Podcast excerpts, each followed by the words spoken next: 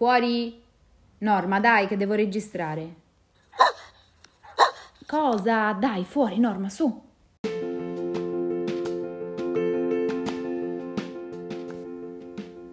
Salve e benvenuti a Fuori Norma, un podcast su disabilità, autismo, malattie croniche e fragilità sociale. Io sono Emanuela, un'insegnante, educatrice e attrice che ha anche la fortuna di essere disabile, autistica e fighissima, decisamente fuori norma.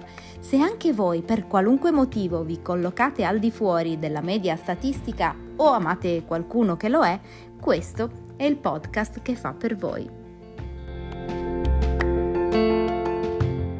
Ciao Lorenzo, tutto bene? Mi senti? Sì, ciao. Eh, più o meno molto stanco, ma penso sia una cosa comune. Non so tu. Ma eh, tra di noi penso di sì, anche se abbiamo delle cose molto diverse. Allora, io ti conosco, per introdurti ai nostri ospiti, io ti conosco come Chronic Odyssey, perché ti, ho iniziato a seguirti su Instagram, hai aperto questo account eh, ti ho conosciuto sul profilo di eh, Ironia Cronica. Ci siamo scambiati un paio di commenti sui loro meme che mi fanno morire da ridere. Consiglio ai nostri ascoltatori, se non la conoscono, di andare a cercare su Instagram Ironia Cronica. Eh, e poi lasceremo anche il tuo link. Il tuo link è cioè, Chronic Odyssey con trattino basso, Chronic trattino sì, basso Chronic Odyssey. trattino basso Odyssey.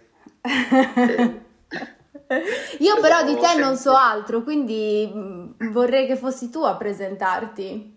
Certo, certo, io sono un ragazzo semplice di 25 anni che però convive con un qualcosa di meno semplice, cioè una spondiloartrite. E quindi cerco di farmi strada nella vita, anche se è un po', un po complicato. Eh io... sì, io questo termine l'ho conosciuto praticamente con te perché mm, è una malattia che non è così mainstream, soprattutto forse alla tua età o lo sbaglio?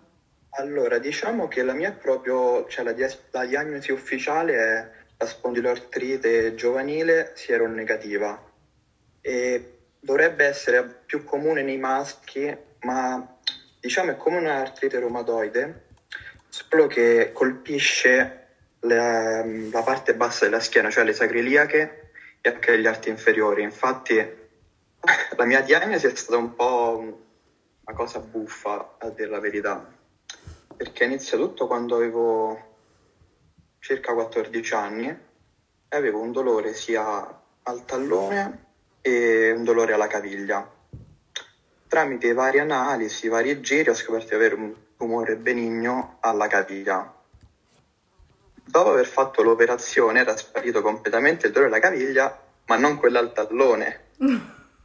Quindi, appunto, è partita un'odissea per capire tra medici che no, ma è una fascite, no, ma è quello, fino a che un medico che magari ne capiva un po' di più mi ha consigliato di fare degli approfondimenti sotto il punto di vista dell'artrite. E, e quindi aveva ragione a quanto pare. E da quel momento sono iniziati altri, altri giri. E infatti sono stato preso in cura in un ospedale pediatrico e man mano è peggiorata sia la situazione dal tallone fino alla sacroiliaca destra, poi anche a quella a sinistra. Man mano che il dolore peggiorava, provando sempre varie cure, con- continuava a peggiorare e a quanto pare, eccomi qua. Beh, è una decina d'anni ormai. Quindi Chronic Odyssey sì. è mm, riferito al fatto che sia una malattia cronica, ma anche all'odissea nel trovare la diagnosi e forse anche la terapia, perché non mi sembra sia... Sì, più che altro non è tanto la diagnosi, perché l'ho avuta abbastanza in fretta, fortunatamente. Il problema è che non ho trovato nessuna terapia che, che funzioni. Al giorno d'oggi, cioè ad oggi, nulla ha mai funzionato, nel senso ho provato de- tanti farmaci biologici, oddio tanti, circa quattro, per bloccare la malattia. All'inizio c'ero riuscito, secondo il punto di vista delle analisi, cioè non avevo più l'infiammazione, però i sintomi c'erano comunque a palla sempre ed ero arrivato in una situazione che era invivibile, che e lo è tuttora. E... Ma spiegami meglio, è una malattia autoimmune? Oh. Sì, è, appunto come l'artrite reumatoide è una, è una malattia autoimmune, ovvero che i miei anticorpi prendono il mio, cioè, appunto, il mio corpo d'attacco come se fosse un corpo estraneo, solo che attaccano a quanto pare la parte bassa della schiena e il tallone, sono i punti dove ho più dolore. Beh, quindi ti limitano anche a camminare, voglio dire, eh, i punti in cui hai più dolore eh, sono già. quelli che ci servono anche solo per stare in piedi. Anche in realtà infatti... eh, la parte bassa della schiena stai male sempre, stai male anche seduto, stai male in qualsiasi posizione. Esatto. infatti sto, sto sul letto proprio perché è l'unico posto dove sento meno dolore, come sto seduto in piedi, resisto veramente poco e il dolore aumenta tantissimo. Per quanto riguarda le terapie, noi qua al podcast abbiamo avuto ospite una ragazza sorda che però ha anche l'artrite reumatoide e lei infatti ci è venuta al podcast a parlare di sordità perché con i farmaci biologici Chiaramente non ha risolto perché non c'è una cura definitiva, però la qualità certo. della sua vita è migliorata moltissimo. Eh, è, è, dovuto forse alla differenza di malattia o anche alla risposta personale? Cioè ci sono diversi... In realtà è più una risposta personale perché molte persone con i farmaci biologici la malattia va in remissione, stanno tranquilli, va tutto bene.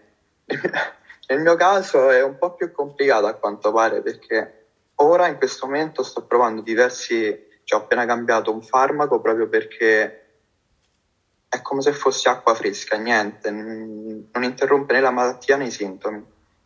E il mio problema principale è proprio il dolore, a dire la verità. Io in tutti questi anni ho praticamente provato qualsiasi tipo di antidolorifico, da quelli più blandi a quelli più potenti, anche un narcotico che se non erro cento volte più forte della morfina che stavo più di là che di qua ma nemmeno quello niente. Non riesco proprio a trovare un qualcosa che almeno mi renda il tutto più sopportabile anche se fosse per qualche ora. È come se prendessi acqua fresca che mi leva un 5-10% di, del mio dolore che non è comunque non mi rende la vita un pochino più vivibile, ecco. Beh, se ti leva il 5% non è come, cioè è praticamente quasi niente, uno dice mi rimane esatto. il 5%, ma mi rimane diciamo il 5% è... non è niente, in realtà è esattamente è il contrario. Un piccolo input per, ah, sento una differenza, ma non è niente, però per quanto è forte è comunque qualcosa, però non riesco, ho provato veramente tutto, terapie di tutti i tipi, farmaci, ma io proprio non riesco a trovare un qualcosa che mi faccia stare un po' meglio. Questo colpisce molto perché si sente spesso no, che ci sono dei centri appositi per le terapie del dolore che vengono considerate anche in certi casi delle terapie palliative, in casi in cui no, disperati, per cui uh-huh. l'unica cosa che si può fare è una terapia del dolore e ci sono dei centri in cui a quanto pare, ma eh, non, non, risolvono qualunque cosa, cioè ci sono dei casi in cui questi farmaci, cioè un farmaco più forte della morfina è, è incredibile da è, sentire, è no? Il, il fe- anzi, ti dirò di più, io proprio in questi, io ho fatto, ho girato diversi, diverse terapie del dolore e sono arrivato anche ad un punto dove, ok, ho fatto tutto quello che si poteva fare, e un medico mi ha consigliato, o meglio, mi ha fatto direttamente una sorta di operazione, infiltrazione per iniettare proprio dell'anestetico, dell'anestesia locale proprio. E non ha funzionato. Io avevo tutta la parte bassa che non sentivo niente. Tranne il dolore. Al punto dove avevo il dolore sentivo. Ed è anche stato molto una, una situazione un po', un po critica perché diciamo non, non, è stata piacevole, anzi ha aumentato il dolore in, quel, in quel, quella situazione. Incredibile, questo per me ha dell'incredibile. Io ho avuto, ma io credo che sia dovuto anche al punto, cioè al, alla profondità del tessuto interessato. Io eh, ho avuto una osteonecrosi alla testa del femore e quindi uh-huh. era dentro l'osso il problema, cioè avevo un'area di necrosi all'interno dell'osso, come una cancrena per gli ascoltatori, una cancrena dentro l'osso. Quindi era irraggiungibile, ho fatto molta terapia per cercare di farla eh, regredire, se non avesse funzionato la, la, possibilità sarebbe stata il trapianto di, di femori, di cellule staminali, si stavano mh, pre- presentando diverse eh, opzioni per il trattamento appunto de- della malattia in sé ma sul dolore, perché sono proprio due terapie diverse, cioè il fatto che tu stai curando la malattia non significa che tu stai anche allo stesso tempo hai sollievo dal dolore. Eh, Quindi dal punto di vista della terapia del dolore, io, infatti è l'unico farmaco che ancora adesso quando i dolori prendo è un oppiaceo, perché per raggiungere l'interno dell'osso devi disattivare i neurotrasmettitori sostanzialmente, cioè non c'è modo. Non... Proprio, proprio quello è il farmaco che mi fa quel 5%. Eh, vedi. Ma infatti proprio quel, cioè, quella sorta di operazione era proprio per andare all'interno e provare proprio in profondità. Cioè sono riusciti a toccare proprio il punto dove ho dolore, ma niente. È veramente una situazione assurda per quanto mi riguarda. Quindi, insomma, possiamo considerarla a tutti gli effetti una malattia invalidante. Come incide nella sì. tua vita quotidiana? Eh, più del, diciamo, molto. Anche se in realtà come rapporto con la parola invalidità sono un po', non lo so, anche un po' per pregiudizi esterni di come è vista la cosa o, o comunque anche per le persone vicino. Mm, non ho mai, fino ad ora più o meno, vista proprio come se fossi un, un invalido, nonostante io non, non riesca a fare nulla durante il giorno. Faccio veramente poche cose perché capita troppo spesso che se cammino mi alzo, il dolore aumenta troppo, io sto proprio fuori gioco. Però è veramente invalidante e è stato veramente dura, soprattutto quando ho dovuto realizzare che non, non, sarebbe, non si sarebbe abbassato quel dolore e, e, qualcosa comunque dovevo pur fare perché comunque a quell'età facendo la scuola volevo almeno concludere gli studi e almeno crearmi una base per il futuro ma Ecco, io ti seguo, quindi so alcune cose che i nostri ascoltatori non sanno. Cioè, io so che tu hai passato l'età scolastica eh, chiaramente in un periodo terribile per eh, ammalarsi così profondamente. Tu dormivi pochissime ore a notte, quindi questo chiaramente rendeva impossibile anche andare a scuola e anche studiare. Io un po' ho seguito il tuo percorso perché stai, stai, condividendo questa, questo tuo percorso. Ci sto provando, sì. E, e, quindi vorrei che ce lo raccontassi anche per i nostri ascoltatori, qual è un po' il tuo percorso. Allora, che sono dieci anni alla è... fine che vai avanti con questa storia tra la diagnosi. Come? Sono dieci anni tra una cosa e sì. l'altra, no? Tra una cosa e l'altra, sì, sono troppi anni. Diciamo appunto, è comparsa durante il liceo e, e pian piano è sempre peggiorata ed era sempre più difficile andare a scuola, seguire le lezioni e studiare. Sono arrivato a un punto dove per forza di cose andavo veramente poco e infatti mi avevano anche rimandato, dovevo anche recuperare alcune materie, fino ad arrivare al punto che in quinto liceo io proprio non, non riuscivo più a muovermi, riuscivo più a fare niente e ho dovuto ritirarmi per ben due anni, fino a che appunto non vedendo nessun cambiamento, vedendo che niente funzionava, ho dovuto prendere la decisione di sforzarmi il possibile. Praticamente andavo soltanto a scuola per le interrogazioni, studiavo da casa gli argomenti e quando potevo andavo lì a farmi interrogare. Cioè, con un po' di aiuto, o meglio, comprensione da parte dei professori e della scuola, sono riuscito a,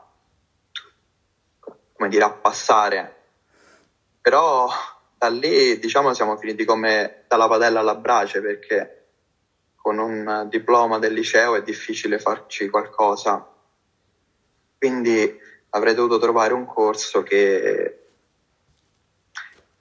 sarebbe stato perfetto sia per i miei interessi sia per uh, gli orari, perché io la mattina sto, sto veramente fuori gioco, non, um, non, riesco a fare niente sia perché dormo poco, sia perché ho della rigidità, anche se non è che duri tantissimo, però tutti questi problemi messi insieme, oltre al dolore che è più forte del normale, non, per me è impossibile andare a lezione o studiare. Quindi ho avuto la fortuna di trovare un corso ITS che lo consiglierei a, a molte persone di cercare questi tipi di corsi perché sono un po' sconosciuti e sono dei corsi improntati sul, sia sullo studio che sul lavoro, ovvero con, formano dei gruppi di professori e di esperti del settore lavorativo scelto. Nel mio caso ho scelto biotecnologie e, e quindi sia attraverso un percorso teorico che viene subito applicato al pratico grazie a laboratori o attività di vario genere, e si formano, cioè ti vogliono proprio portare nel mondo del lavoro, dandogli tutte le competenze e fortunatamente era di pomeriggio e abbastanza vicino, cioè facilmente raggiungibile. E grazie a questo corso io sono riuscito più o meno ad andare avanti perché ho trovato anche delle persone sempre comprensive nonostante le numerose assenze o, o comunque io davo il massimo anche se magari non era tutte le ore che sarebbero richieste. Però sono riuscito a finirlo e, e ho anche raggiunto eh, un settore lavorativo grazie al, sempre al corso che mi hanno presentato tramite uno stage che è anche compreso proprio nel corso. E questa, questa azienda mi ha, mi ha assunto dopo lo stage lavorando anche da casa e per me è un po' un sogno perché non, non mi sarei mai aspettato tutta questa comprensione, però d'altro canto eh, non so se io potrei viverci con quel che guadagno se fossi da solo, nonostante io possa gestirmi gli orari, nonostante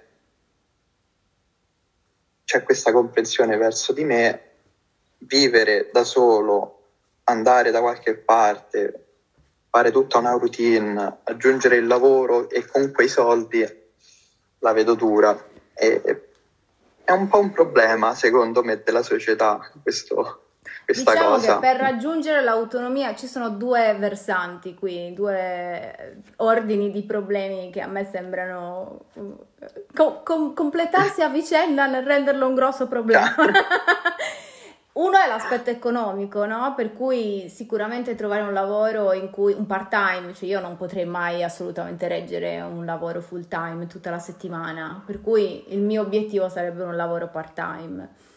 Però c'è anche da dire che non c'è solo il lavoro, cioè dovrei lavorare, ora vabbè tu lavori da casa, alcuni lavorano da casa in questo periodo, però non è assicurato che tu possa lavorare, lavorare ah, da casa. E poi cioè, devi avere anche le forze di vivere da solo, cioè di occuparti della casa, fare la spesa, portare l'acqua. So, ste robe secondo dove vivi, il pellet, sai ste robe che la gente Mamma fa mia. di solito nella vita, no? Eh, preparare i pasti, la lavatrice, cioè ci sono... Ah, è veramente una, pesante. Ci sono tutta una serie di cose che nell'autonomia pratica, ecco, uno dice no, ma io ti vedo, tu puoi lavorare, sì posso lavorare, ma poi cos'altro posso fare oltre a lavorare? Perché poi io ho anche le visite, ho i rapporti con i medici che sono molto stancanti perché io sono il manager, l'head manager di tutti i miei specialisti, quindi li tengo in contatto io uno con l'altro, li coordino, queste robe, sembro che sto coordinando lo staff medico del Papa. E poi c'è anche l'aspetto economico, nel senso che chiaramente se tu hai un lavoro part-time hai anche uno stipendio commisurato al part-time. Ora, questo significa che potersi permettere una casa da soli e magari anche la donna delle pulizie è assolutamente fuori dal posto, cioè non, come, non, c'è qualcosa che non quadra. E io non so tu, ma, ma io prendo anche una piccola pensioncina, ho un'invalidità del 100%, pensa. e prendo una pensioncina di invalidità che sono 250 euro al mese. Wow, sono molto generosi. Molto generosi perché in realtà potrei, prenderei di più se avessi bisogno dell'accompagnamento, ma siccome io sono autonoma, cammino, cioè e sono in grado di intendere di volere, non ho i 500 euro dell'accompagnamento. Questo vuol dire che avrei il lavorino part time più queste 250 euro. Io pago eh, 650 euro solo d'affitto a casa mia. So com'è possibile sopravvivere in queste wow. condizioni, non ho idea. Quindi sì, sono due ordini di fattori, capito? Perché e io questo problema me lo pongo perché tu dici no, sei autonoma. Che cosa significa esattamente l'autonomia, no? Cioè. Tu vivi ancora con i genitori, quindi? Io sì, vivo ancora con i miei e diciamo è una cosa positiva anche negativa per le, le ovvie ragioni di, di tutti quanti. Ognuno cerca la propria indipendenza come al solito. Però è vero, è una situazione un po' assurda perché io non mi sento affatto tutelato sia dal punto di vista del, dell'ambito lavorativo, lasciando perdere il mio attuale lavoro, ma ho visto che in genere eh, non c'è tutta questa voglia di, nonostante siano costretti ad assumere delle persone, tot persone, però quello che mi chiedo è perché non posso dare il mio massimo e comunque cer- avere una, una vita, cioè cercare di vivere in qualche modo.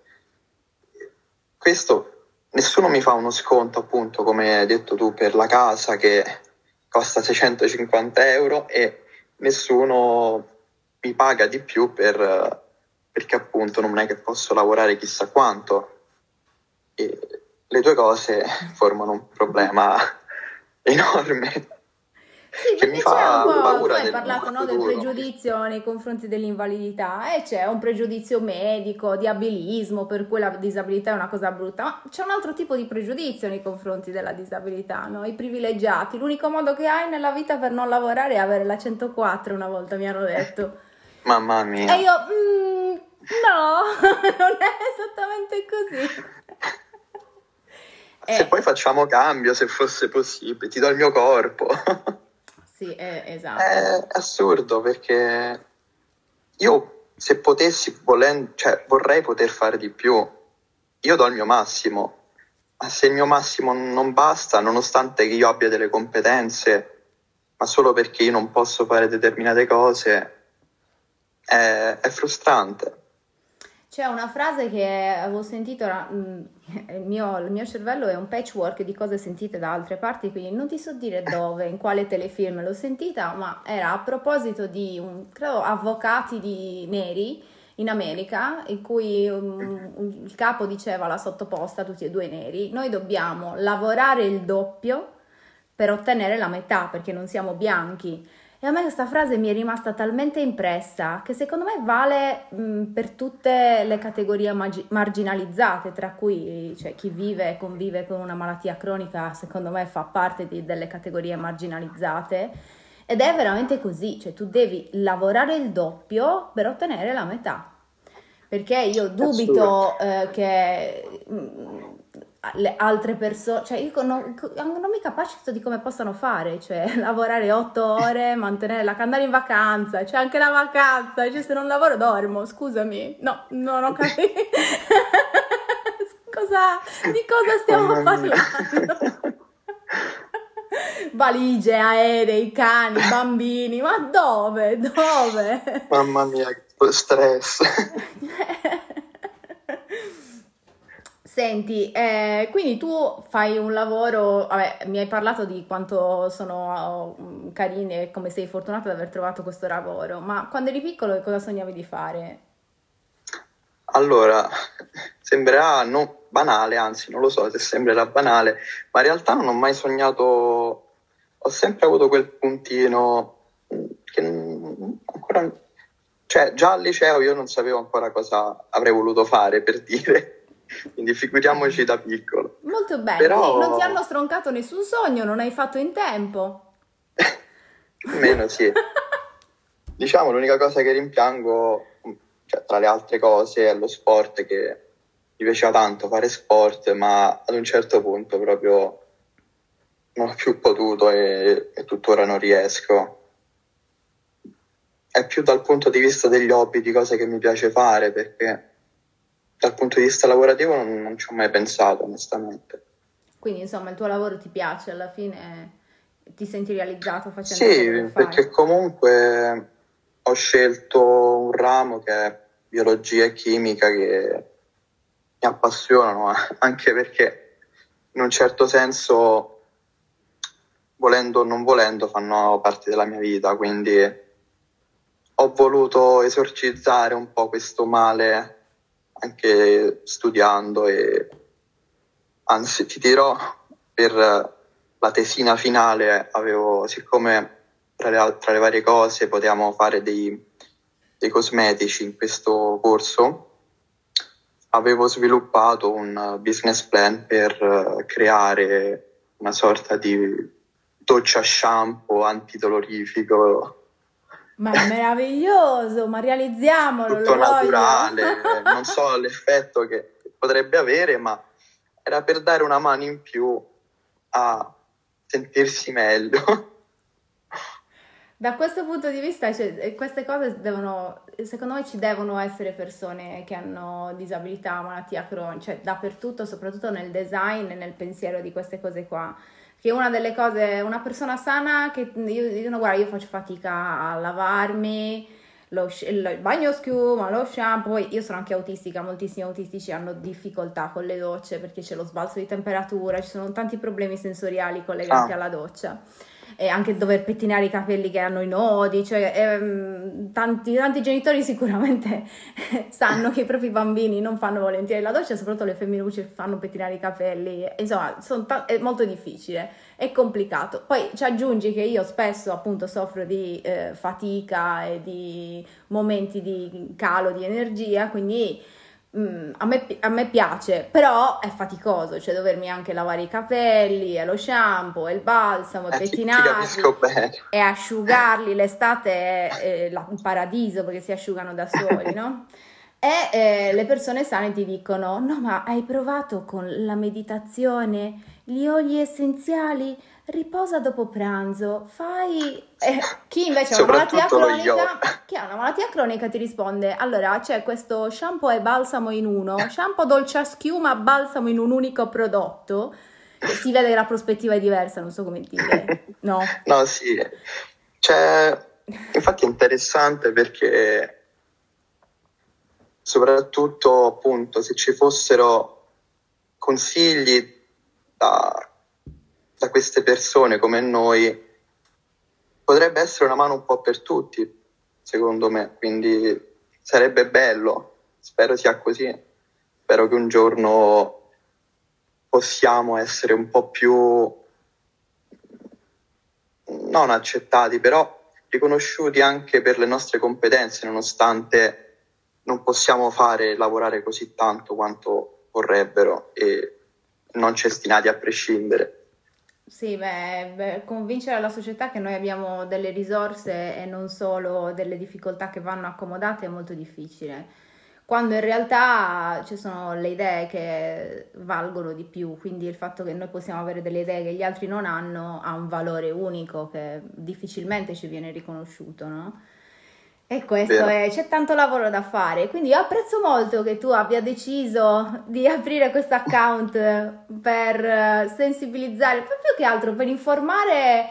Poi ha preso questa piega anche molto ironica, sta iniziando con i termini romaneschi. Ah già. diciamo che mi è venuta in mente anche così parlando con... perché diciamo che l'obiettivo principale del, del, mio, del mio profilo è più che altro io l'ho creato per magari raggiungere delle persone perché stavo, stavo in una situazione dove io e tuttora proprio non, non ce la faccio più.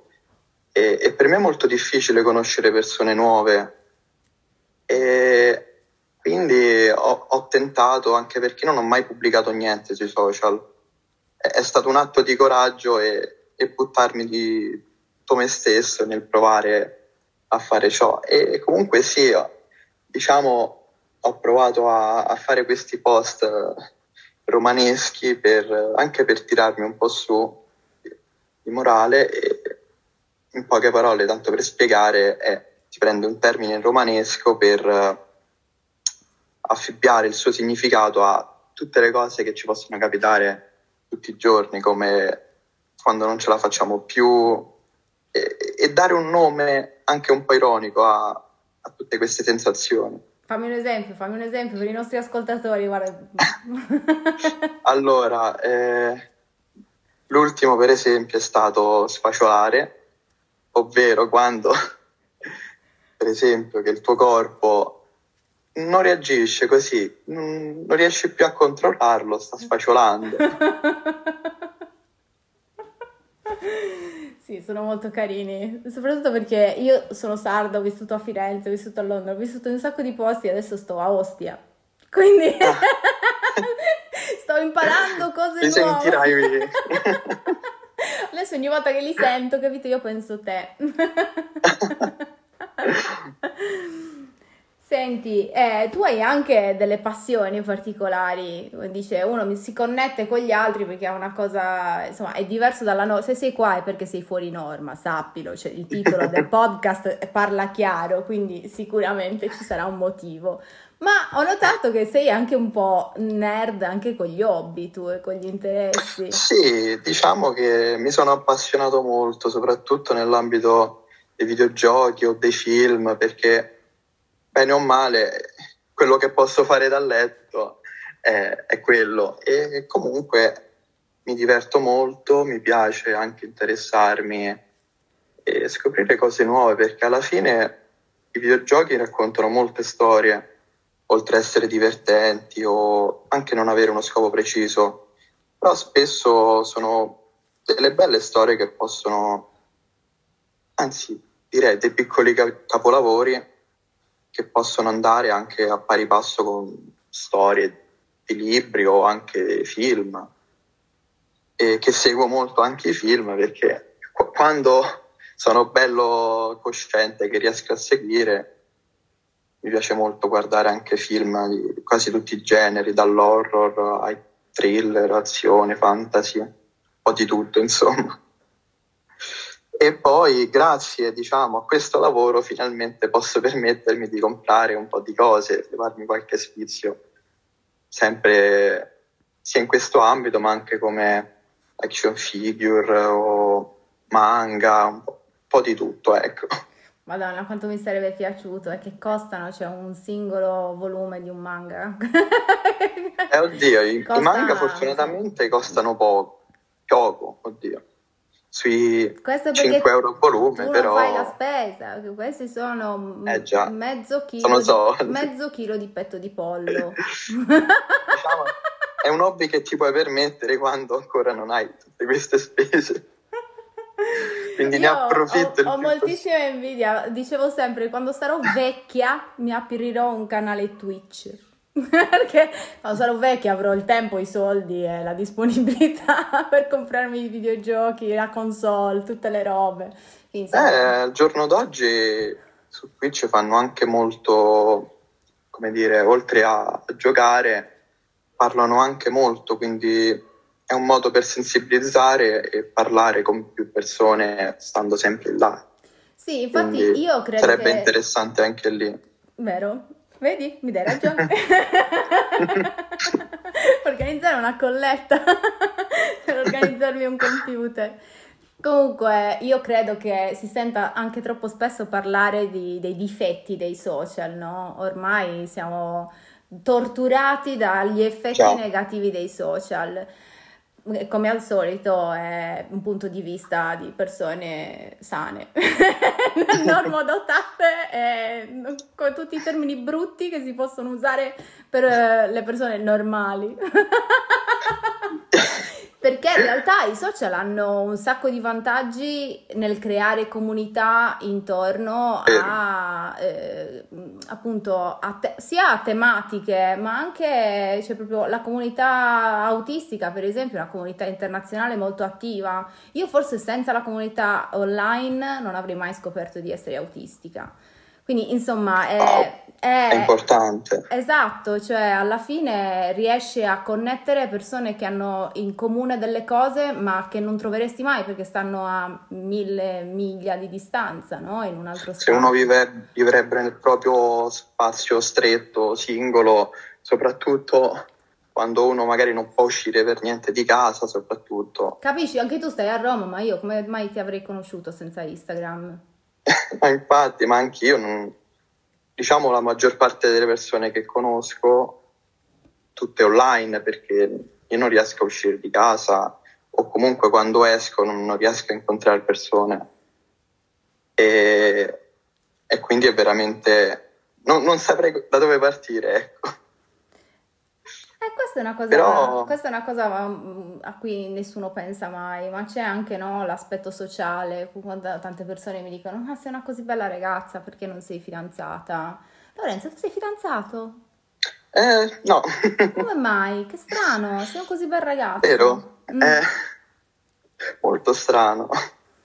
No, è che davvero è, è impossibile, ma oltretutto eh, conoscere persone, ma persone giuste oltretutto, è veramente, non lo so, è una probabilità veramente bassa perché,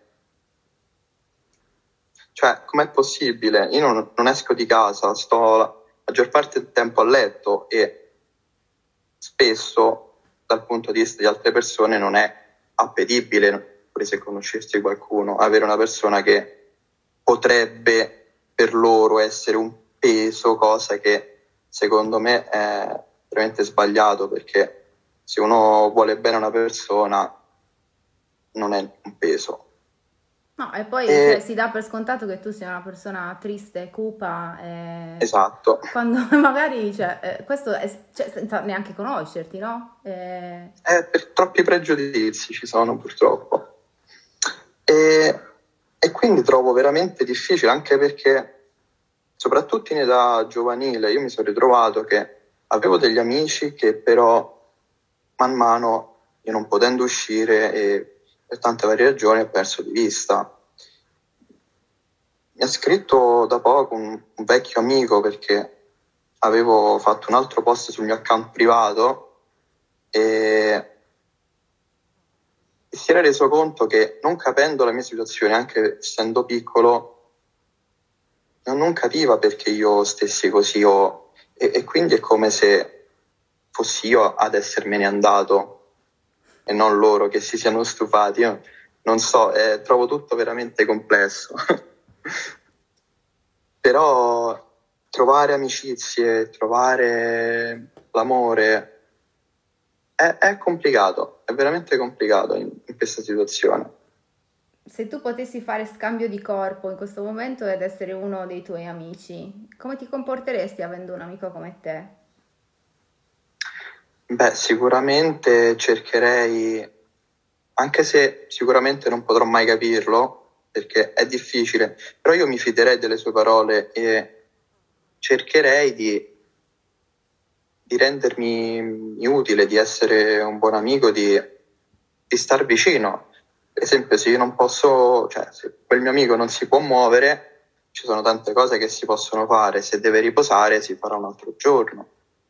E alla fine, infatti, ho un buon amico che, che comunque sento spesso e ogni tanto viene a prendermi con la macchina, andiamo a mangiare insieme a pranzo e comunque mi capisce e stiamo tranquilli e ci divertiamo insieme.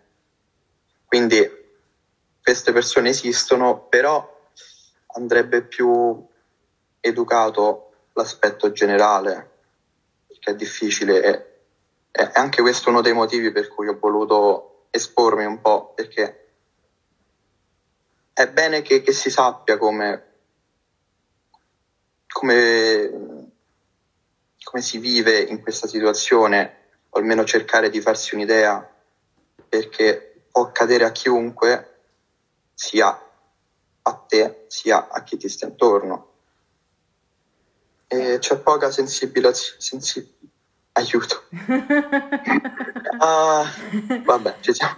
È necessario Ci fare un'opera, ma molto, secondo me, a tappeto. Per quello io ho aperto un podcast, perché la- l'informazione e la sensibilizzazione, secondo me, cioè c'è bisogno di sentirselo dire da diverse persone, con diverse voci, in diversi modi, prima che entri in testa, perché siamo bombardati da mille informazioni, quindi è più facile, siccome non è così, devi ristrutturare un attimo il tuo pensiero. Io mi ricordo quando ero ragazzina io, io avevo sempre la sensazione che se avessi detto no, una volta lo potevo dire, mi avrebbero rinvitato.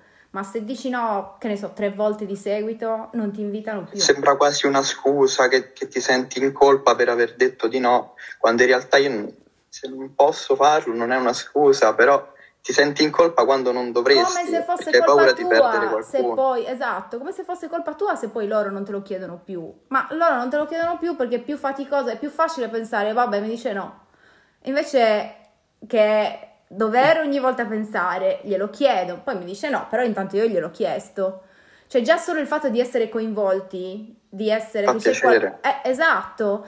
E l'altra cosa è che è un'altra di, quel- di quelle cose assurde. In realtà, nonostante, cioè, se c'è qualcuno della mia adolescenza che mi ascolta, non, mi- non capisce, ma in realtà a me non piace l'alcol. mi fa malissimo, è tossico per me l'alcol. Sto male giorni, cioè è una roba impossibile, mi fa male da tutti i punti di vista, eh, gastrointestinale, tutti i punti di vista possibili.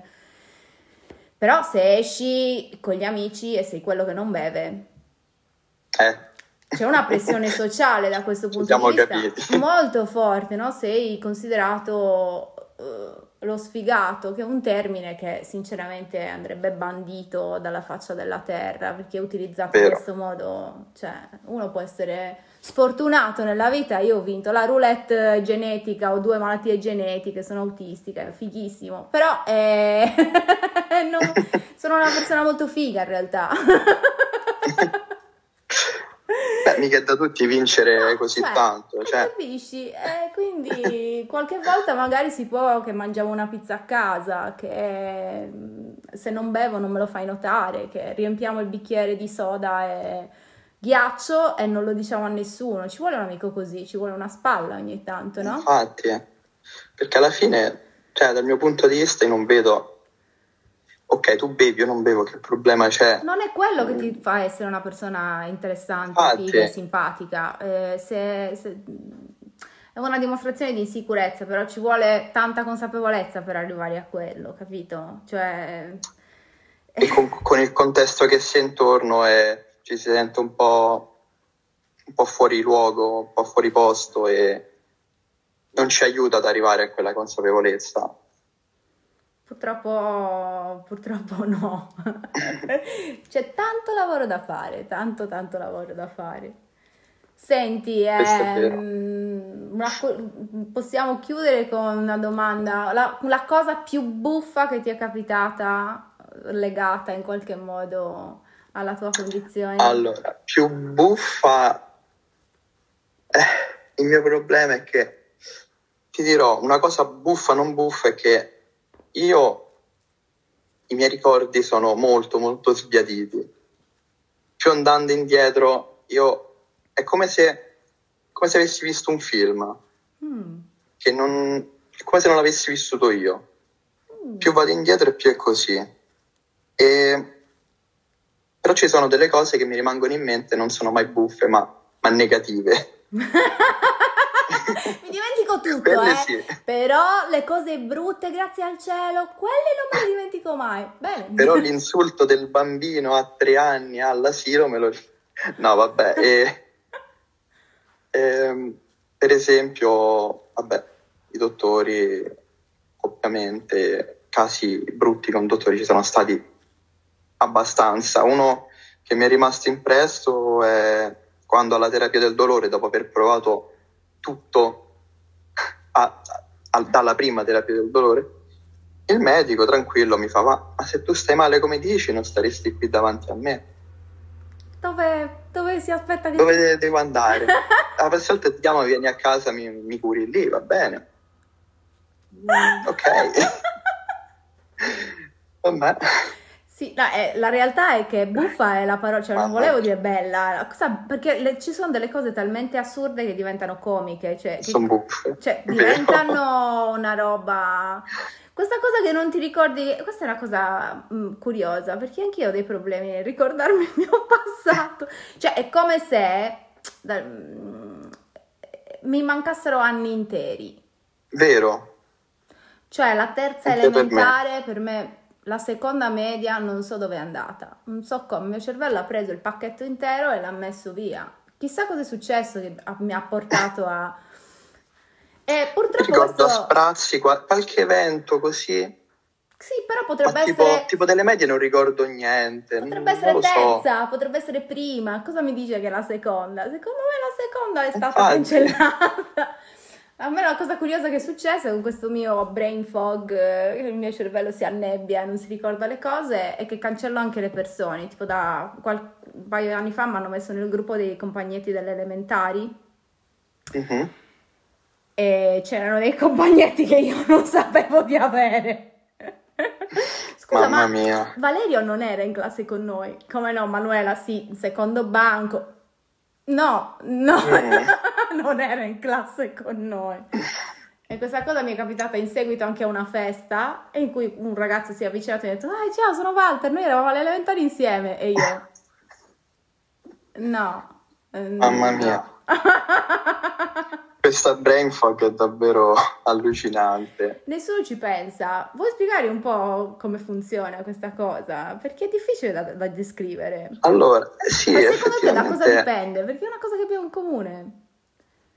Non so da cosa, cioè, non so perché tutto questo accade, però mi capita spesso e volentieri, più che altro con le parole, o mentre faccio un discorso che non, non riesco più a ricordare cosa, proprio mentre parlo, senza perdere il filo, cosa stavo dicendo?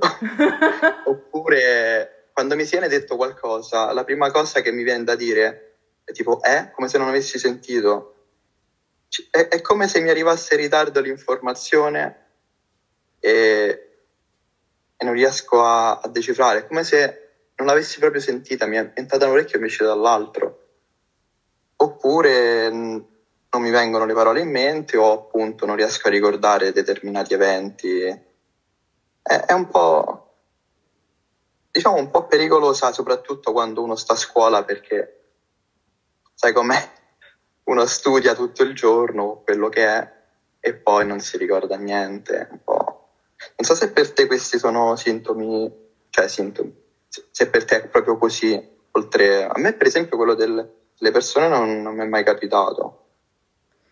Mm, non so, è, questa è una cosa di memoria in realtà più che di brain fog. Quando il brain fog io l'associo molto di più a eh, essere lenta nel, nel, costruire la procedura nel fare una cosa, cioè devo fare una cosa, però cioè, una cosa che normalmente mi viene automatica e invece in quel momento ho bisogno di pensare, allora aspetta, eh, ah sì. Eh, prendo la tazza, ci metto il latte, no, prendo i cereali, prendo, aspetta, prendo la tazza, ci metto i cereali e poi ci metto il latte. Hai capito?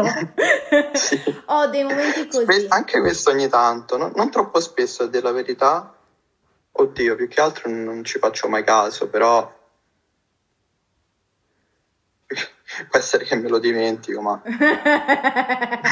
Sai com'è? Una specie di rallentamento, di non... aspetta, perché in realtà io sono di solito abbastanza svelta anche nell'associazione dei pensieri, poi magari non, non, non dico subito, non verbalizzo subito, mi sono abituata a prendere tempo perché sennò faccio delle figure incredibili però in generale anche in periodi, e io lo associo a momenti, siccome io ho anche l'Ehlers-Danlos, ho dei momenti di grande fatica o dei momenti in cui ho avuto una crisi dolorosa lunga.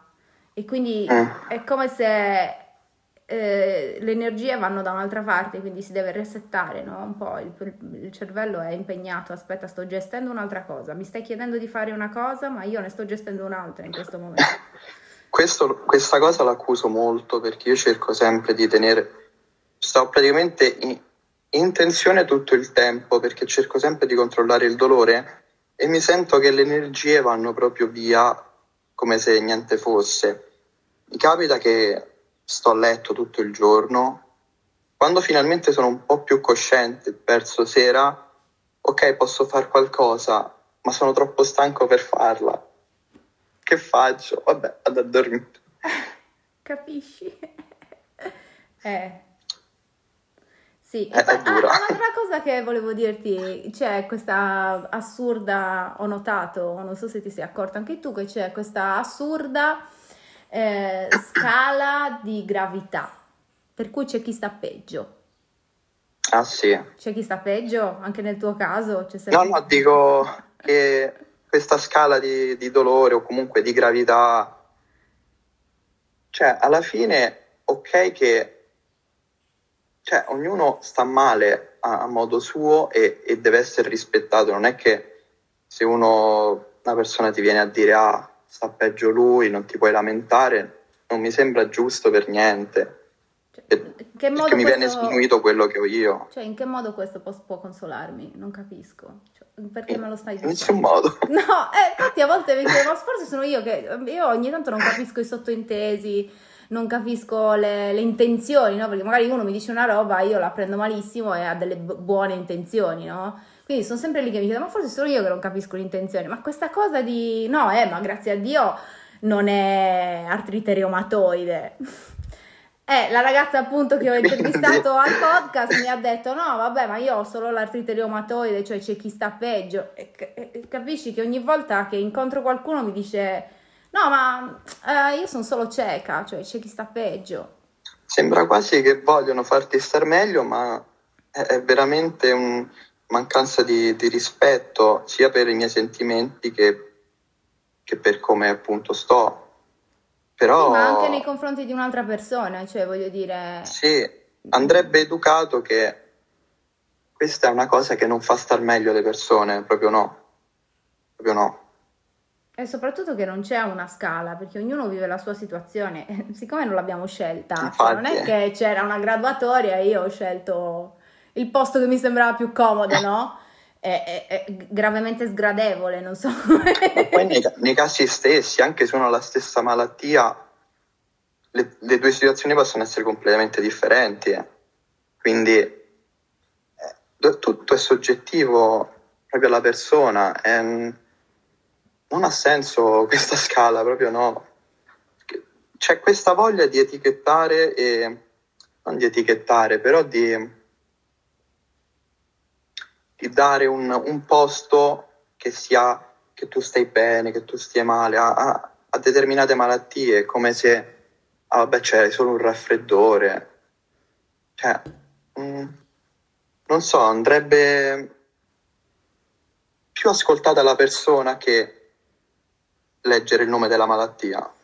Infatti si ha tanta saprei. remora nel chiedere, no? Anche quando si chiede, ora non è il tuo caso, però anche quando si chiede, no, ma preferisci essere come... C'è chi dice diversamente abile, io lo trovo un insulto, per esempio.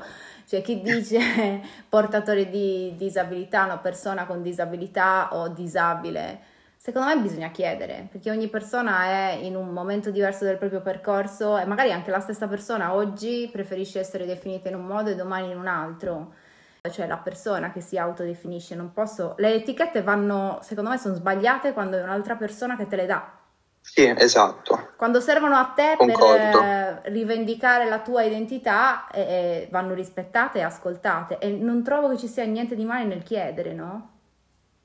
No, infatti, eh, perché vedo più una mancanza di rispetto nel voler sapere e, come, come dire, come se si, si sentissero pronti nel ah, so già in anticipo che cos'hai. La so, sono preparato. esatto. La, la, sa, allora si fa bello e ah, vedi, lo sapevo. Però sì, è più una questione soggettiva che deve definire la propria persona. Dare etichette è sbagliato. Lo, non lo trovo per niente giusto anch'io, quindi concordo con te appieno. Vabbè, ma noi, noi abbiamo in comune questa scelta dell'autorappresentazione, per cui siamo noi ad autodefinirci. Secondo me è molto importante questa scelta che hai fatto e, fa- e l'hai iniziata così. No, apro un account. In realtà quello che stai facendo secondo me è molto importante, anche per... Immagina che ci sia un ragazzino di 14-15 anni. Immagina che ci sia un ragazzo come te di 14-15 anni che ha appena ricevuto la tua stessa diagnosi e non sa, eh, non, non, vede nessuno più grande di lui, no?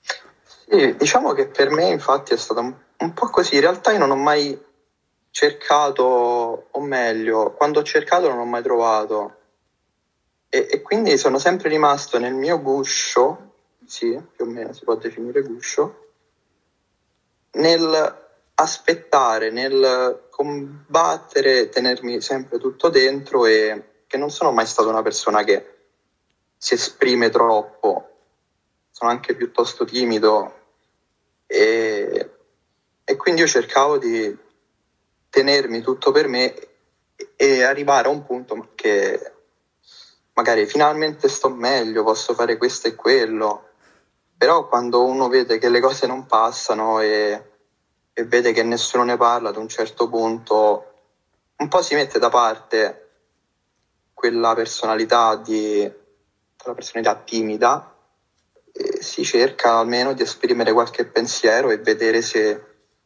può essere d'aiuto a qualcun altro. Se fosse Io ripeto, ripeto il tuo account ti trovano su Instagram, chronic trattino basto odyssey con la eh, Y, giusto? Sì, odyssey con la Y finale. Consiglio ai nostri ascoltatori di andare a curiosare sul profilo di Lorenzo, informarsi un po' non solo e non tanto sulla sua malattia, ma di com'è vivere con una malattia cronica, ecco, perché insomma ci sono delle cose che ci accomunano un po' in questa comunità di, di odissea cronica, direi, no? Eh già. Senti, io ti devo salutare. Io ti ringrazio per la Pensiamo... chiacchierata. Figurati, grazie a te. eh, purtroppo siamo, abbiamo finito il nostro tempo, quindi... Però è stato davvero un piacere, se fosse possibile, nella seconda stagione facciamo un aggiornamento, cosa dici? Va bene, per me va bene. Grazie. Molto piacere. Buona serata Grazie. Lorenzo. Altrettanto.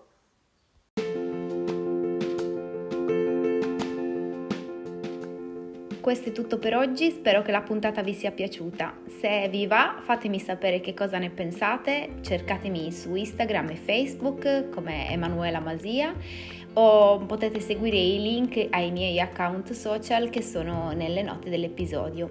Vi ricordo che il podcast è ideato, diretto e prodotto da me e che se volete sostenere il mio lavoro potete farlo al prezzo di un caffè seguendo il link in descrizione. Io vi do appuntamento al mese prossimo per una nuova puntata e vi auguro una buona giornata.